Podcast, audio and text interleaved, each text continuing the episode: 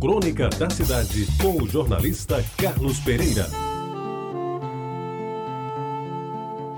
Amigos ouvintes da Tabajara, no dia 14 de dezembro de 1979, já se vai tempo, escrevi e publiquei na minha coluna no jornal, naquela época, o Norte, um bilhete para um menino chamado Maurício, que naquele dia completava quatro anos. Entre outras coisas, dizia o bilhete: Caro Maurício, escrevo-te este bilhete quando chegas aos quatro anos. Sei que não o lerás agora, pois ainda não alcançaste as primeiras letras. Antes, prefiro-te assim, participante de um mundo de ilusões, brinquedos e guloseimas. Mas como vais crescer e Deus haverá te dar saúde e força para ultrapassares todos os difíceis obstáculos que te vão aparecer, peço-te que eu leias ao completares 25 anos, quando este velho mundo estiver virando o século.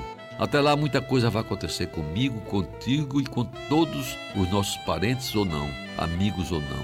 Todos haverão de ter alegrias e também sofrer os horrores deste final de século. Desculpa, Maurício, se não te passo uma mensagem de otimismo.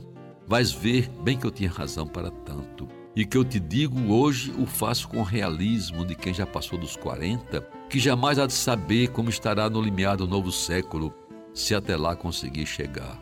Espero que os teus últimos 20 anos tenham sido felizes e movimentados como foram os quatro primeiros de tua vida. Livre, forte, bonito, dono de uma personalidade sem igual, tinhoso nas querenças, difícil de aceitar qualquer derrota. Penso tu engenheiro, talvez mecânico ou eletricista, tal teu pendor pelas engrenagens e instalações elétricas, a ponto de deixar teus pais preocupados com os choques que nunca levaste. Com certeza continuaste tão perspicaz quando eras ao descobrir aos três anos um comutador de um sistema de som que eu, na minha santa ignorância, jamais desconfiara de sua utilidade. Naquela tarde, tu me deste uma lição de vida que nunca esqueci, a de que até as crianças vivem a nos ensinar, a nós, presunçosos adultos. Maurício, minha fé em teu futuro me impôs a informação de que conseguiste o que os jovens de 25 anos na década de 70 não obtiveram: o direito de votar para escolher o governador do Estado e o presidente da República. E se isto aconteceu, espero que tenhas votado bem, de livre consciência, pois isso é que se espera de quem exercita um direito tão sagrado e que me foi tantas vezes subtraído. No começo do ano 2000, voltei a escrever. Maurício disse: Agora, quando se inaugura um novo século, na tua juventude de 25 anos, espero que cultives cada vez mais a solidariedade, este terno sentimento que no século passado esteve ameaçado de extinção e que no próximo, quem sabe, nem exista mais. E querido Maurício, se eu tivesse um jardim, te daria um ramalhete repleto de rosas, dálias e begônias, para que tu pudesses repensar junto aos teus quanto é bela a natureza esta incrível natureza que nos fez, nos tolera e um dia nos levará para sempre.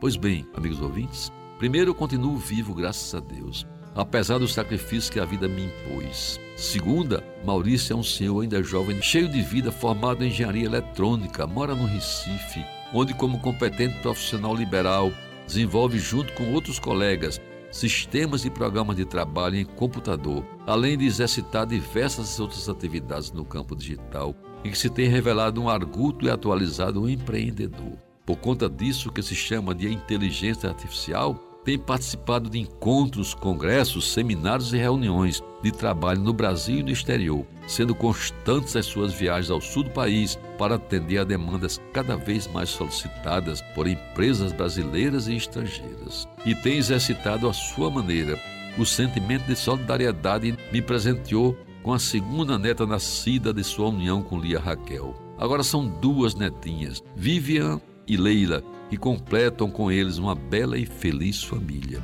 Por aí, amigos ouvintes, vê-se que acertei cheios nas minhas previsões. Você ouviu Crônica da Cidade com o jornalista Carlos Pereira.